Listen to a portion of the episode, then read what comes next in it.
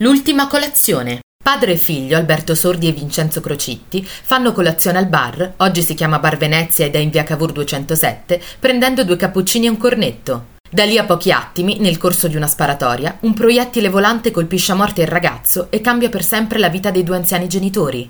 È la trama di un borghese piccolo piccolo, il film di Mario Monicelli.